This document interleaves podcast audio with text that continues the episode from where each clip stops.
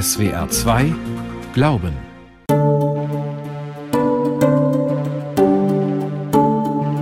Für mich war immer Angst vor Gott. Oder ich bin so äh, gewachsen auch in der Schule auch. Das war, äh, wir haben immer so gelernt, man muss Angst vor Gott haben. Man muss zum Beispiel Hijab haben. Man bekommt immer Strafe von Gott. Ein ganz neues Verständnis von Religion zu entwickeln, das ist ein ganz, ganz langer Prozess. Und ich weiß gar nicht, ob der gelingt auf Dauer. Die Religionsform, die Sie gelernt haben, ist sehr autoritär geprägt. Und ich möchte gern, dass wir etwas miteinander entwickeln. Kapitel 15. Wollt ihr, dass wir abwechselnd lesen oder wollt ihr nur Farsi lesen? Könntest du bitte erste Verse auf Deutsch lesen, dass ich. Dass du gucken kannst. Ja, ja. Am Donnerstagnachmittag nach vier sitzen Jutta Nötzel und Sore im Pfarrhaus der Domgemeinde mitten in Halle. Die deutsche Pfarrerin und die Physikerin aus dem Iran. Ein ungewöhnlicher Bibelkreis mit einer reformierten Theologin und sieben Neuchristen aus dem Morgenland.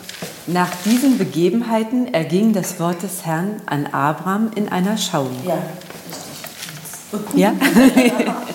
und er führte ihn nach draußen und sprach, blicke auf zum Himmel und zähle die Sterne, wenn du sie zählen kannst. Und er sprach zu ihm, so werden deine Nachkommen sein.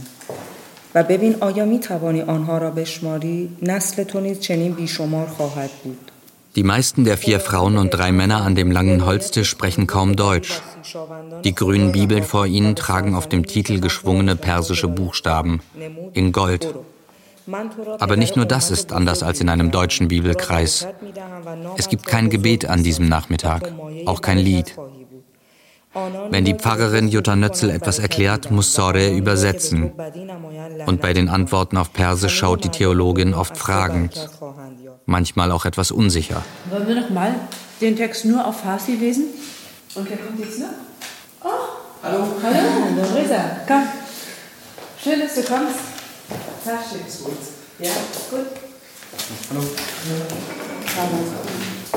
Schnell schweift das Gespräch ab von Abraham in der Bibel hin zur aktuellen Politik im Iran, zu den Protesten, der Verfolgung von Andersdenkenden, zu Familie und Freunden dort. Die Pfarrerin versucht, den Blick immer wieder auf die alten Sätze der Heiligen Schrift zu lenken. Manchmal gelingt es, manchmal nicht.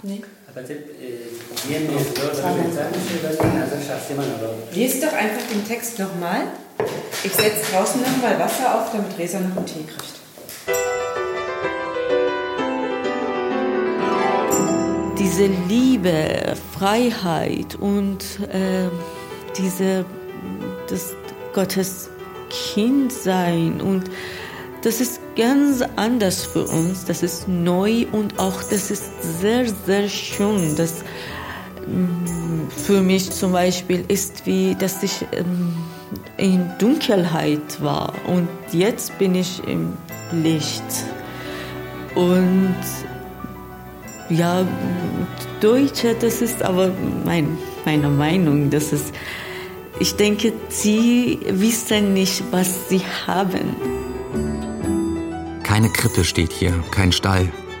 Und doch ist es ein bisschen wie in der weihnachtlichen Geschichte von den Weisen aus dem Morgenland. Sie kommen von weit aus dem Osten, aus der Fremde, um Jesus anzubeten. Gelehrt sind sie auch wie Sore, die Physikerin. Und die Geschenke erst, die sie bringen, ihr Glaube, der so anders ist. Die bringen uns schon Geschenke, das muss man wirklich sagen. Die bringen uns dieses Staunen über den Glauben, diesen Stolz darauf getauft zu sein, was ja bei uns bisweilen in der Gesellschaft etwas ist, was man auch versteckt. Aus Angst zur Minderheit zu gehören oder vielleicht, weil man selber gar nicht mehr so viel damit verbindet. Na, Abraham. Kennt ihr Abraham? Wir sagen Abraham. Genau. Aber hier steht Abraham. Ja. Das ist, jetzt habe ich ja, das gemerkt, das ist Abraham. Da haben wir es wieder. Wieder eine Figur, die im Koran ist und in der Bibel. Für uns ist anders, weil wir diese Erfahrungen haben mit Islam. Wir haben immer so gelernt, man muss Angst vor Gott haben, man muss zum Beispiel Hijab haben. Ich kannte einen Gott, das es ist so grausam. Immer bestraft mich. Ich hatte immer Angst vor Gott. Sore und Fateme. Zwei von gut 50 Neuchristen in der Hallenser Gemeinde. Unter den hohen gotischen Säulen des Doms haben sie eine Zuflucht gefunden. Wenn sie von ihrem Weg hierher erzählen, dann manchmal mit einem Lächeln, manchmal auch mit Tränen. Und die Angst ist noch da. Sie verfolgt die Geflüchteten bis nach Halle. Die Geschichten vom langen Arm des iranischen Geheimdienstes kursieren auch in der Domgemeinde. Aber ich habe hier andere Gott gefunden. Das ist richtige Gott für mich. Da ist Liebe Gott. Da, wo der Islam in der Herrschaft ist, ist die logische Konsequenz dann auch eine Abkehr vom Islam, um gegen den Status quo zu opponieren, zu rebellieren. Der evangelische Theologe Konrad Kranich hat die Konversion muslimischer Iranerinnen und Iraner zum christlichen Glauben erforscht und darüber ein Buch geschrieben. Wobei man sagen muss, dass viele Iranerinnen und Iraner, mit denen ich gesprochen habe, von einem jahrzehntelangen Entfremdungs- und Distanzierungsprozess auch sprechen im Hinblick auf ihre eigene Geschichte und ihre eigene islamische Herkunft. Viele sagen von sich, wir waren eigentlich nie Muslime. Wir sind zu Muslimen gemacht wurden durch das Setting, in das wir einfach hineingeboren wurden, in dem wir sozialisiert worden sind. Aber ehrlich gesagt, wir waren nie Muslime. Viele Iraner würden sagen, wir sind auf der Suche nach einem Weg, wir sind auf der Suche nach einem Ausweg, nach einem alternativen Lebensmodell. 99 Prozent der Menschen in der Islamischen Republik Iran sind Muslime. Offiziell. Wie viele von ihnen aber wirklich den Glauben des islamistischen Regimes leben, Darüber gibt es keine Studien. Ich habe einmal etwas gegen Islam gesagt, aber das war auch nicht äh, mit Absicht oder so. Das war in einer Werkstatt, Topfern. Und ich sagte nur, dass diese, meine Meinung, dass Islam nur für Männer ist. Und auch, das habe ich auch gesagt, dass warum äh, Frauen im Christentum haben Freiheit, sind nicht wie wir. Und das war nur eine freundliche Diskussion. Aber jemand hat mich verraten oder so. Und dann ein paar Tage später, jemand hat mich angerufen von Geheimpolizei und das war eine Vorladung, aber nur per Telefon. Das ist Adresse, kommen Sie bitte hier. Wenn Sie nicht kommen, wir kommen auch Sie holen. Im Iran kann Kritik am Islam als Beleidigung des Propheten gewertet und mit der Todesstrafe geahndet werden. Nur die alten Kirchen der Armenier, Assyrer und Chaldäer dürfen ihre christlichen Gottesdienste feiern. Neue evangelikale Gemeinden dagegen, in Wohnungen gegründet, Hauskirchen genannt, sind streng verboten. Die Herrschenden im selbsternannten Gottesstaat sehen in ihnen Agenten des Auslands und bestrafen ihre Organisatoren mit Gefängnis. Für die Mullahs ist die Glaubensfrage am Ende eine Frage der Macht. Und Menschen wie Sore und Fatime geraten zwischen die Mühlsteine des Regimes. Ja, im Iran habe ich Hauskirche besucht, aber das war auch äh, zufällig oder so äh, aus Neugier habe ich das gemacht. Das war nicht mein Plan. Ja, und ich war zwei oder drei, viermals dabei. Adresse war immer geheim und unterschiedliche Adresse. Das war gefährlich, das war nicht, nicht einfach.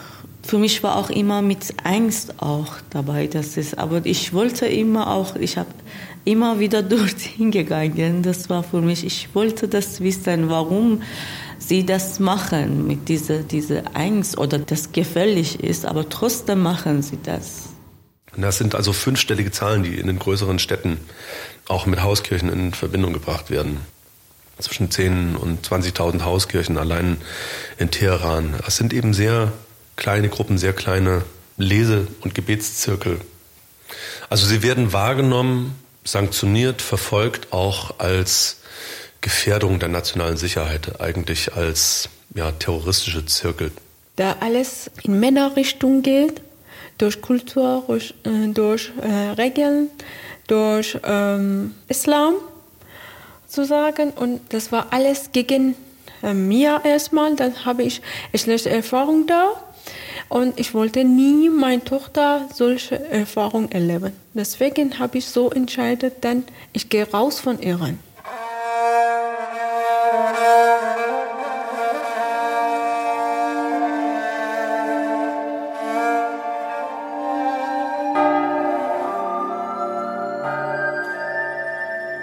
Wir sind ja eine reformierte Gemeinde und äh, die Reformierten, die hier in Deutschland leben, das sind Nachkommen der Geflüchteten ähm, aus Frankreich und aus der Pfalz und auch noch aus anderen Gebieten, aber das ursächlich. Also das heißt, es gehört auch ein bisschen zu unserer DNA, dass wir uns selber als Geflüchtete verstehen und dass wir uns auch dieser Arbeit und ähm, dem Zusammenleben mit Geflüchteten gern öffnen möchten. 2015 erreichten wieder Menschen auf der Flucht den Hallenser Dom. Matthias Pulst, Ingenieur, ist eine Art Urgestein der Domgemeinde. 34 Jahre saß er in ihrem Vorstand. Ja, und dann kamen die ersten, die dann plötzlich auch mal äh, im Gottesdienst sichtbar waren. Vor über 300 Jahren kamen schon einmal Glaubensflüchtlinge nach Halle. Die Hugenotten. 1685 war das, als der preußische Kurfürst Friedrich Wilhelm die verfolgten Protestanten aus Frankreich und der Pfalz einlud. Sie flohen vor der katholischen Gegenreformation, vor einer klerikalen Gewaltherrschaft. Und da, äh, ja, da haben wir auch schon ein paar Stunden lang auch Transporte gemacht mit dem Anhänger und da, ach, da hat einer noch ein Sofa und das fahren wir dorthin. Und dann habe ich äh, irgendwo einen Herd angeschlossen in einer Neubauwohnung und habe äh, in, in anderen Wohnungen Lampen aufgehängt. Aber äh, wenn eben Diskussionen waren, hm, warum müssen wir das ausgerechnet machen? Sorry, äh, wir hätten hier keine reformierte Gemeinde, wenn nicht andere irgendwie uns auch toleriert hätten, unsere Vorfahren. Im 17. Jahrhundert kamen Flüchtlinge aus einer protestantischen Untergrundkirche. Nach den Verwüstungen des Dreißigjährigen Krieges waren sie für den preußischen Kurfürsten gesuchte Fachkräfte. Buchdrucker, Goldschmiede, Seifensieder etwa. Für eine Belebung der Wirtschaft und auch der Kirche. Deswegen, äh, ich habe von äh, anderen Iranern gefragt, wo soll ich gehen, zu einer welchen Kirche in Halle? Und die haben mir gesagt, ja, da gibt es eine Kirche, der Iraner gehen oft da. Ich war zum ersten Mal hier, aber ich war ganz, ganz unsicher. Ja, ich habe Frau Nutzel gesehen, mit Lächeln. Sie hat so nett zu mir mh, mm, gekommen und mich begrüßt.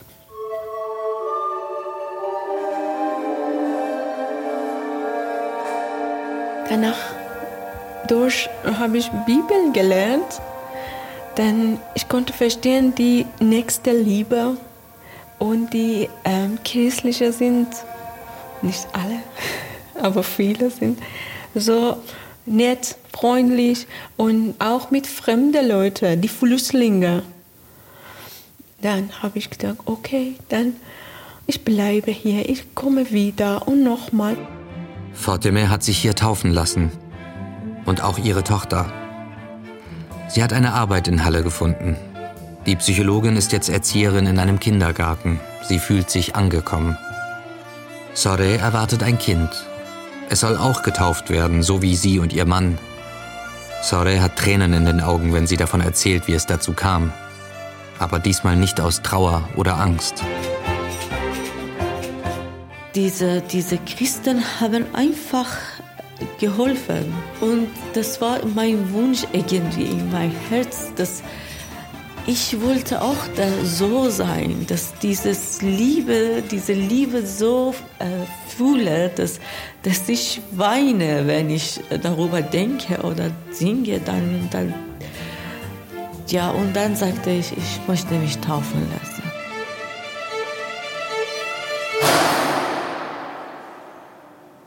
Sonne fällt schräg durch die hohen gotischen Fenster des reformierten Doms. Gut 50 Menschen aus dem Iran und aus Afghanistan ließen sich hier in den letzten Jahren taufen. Die evangelische Theologie in ihrer Schlichtheit und Klarheit scheint Iraner anzuziehen. Und Martin Luther, der ist in ihrer Heimat wohl bekannt. Als eine Chiffre für Reformen, weiß der Theologe Konrad Kranich.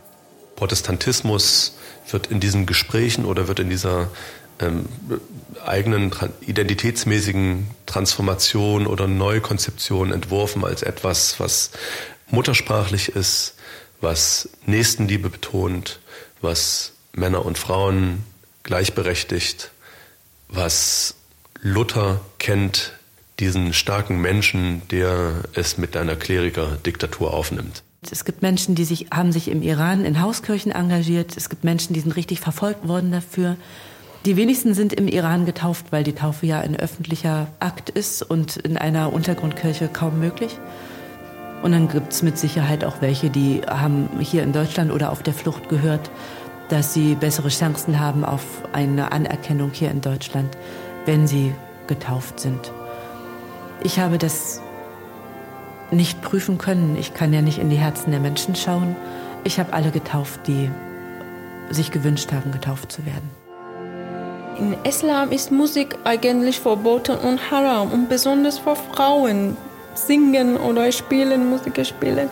Und da wir hatten hier diese Möglichkeit im Chor singen oder im Gottesdienst mitsingen. Da ich finde das ganz herrlich. Ich habe immer beim Gottesdienst ganze Haut bekommen. Ich habe nie ein Wort verstanden, aber trotzdem hatte er äh, eine schöne Einfluss auf mein Innen. Ja. Ich mag das und dann ich lerne auch damit.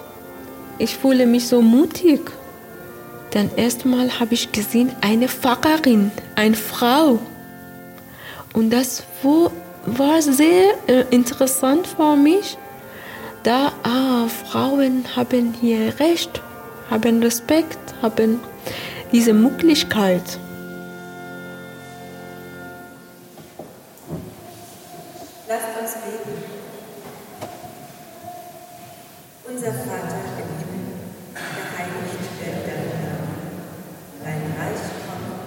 Die Iraner und Afghanen in der Domgemeinde beten mit.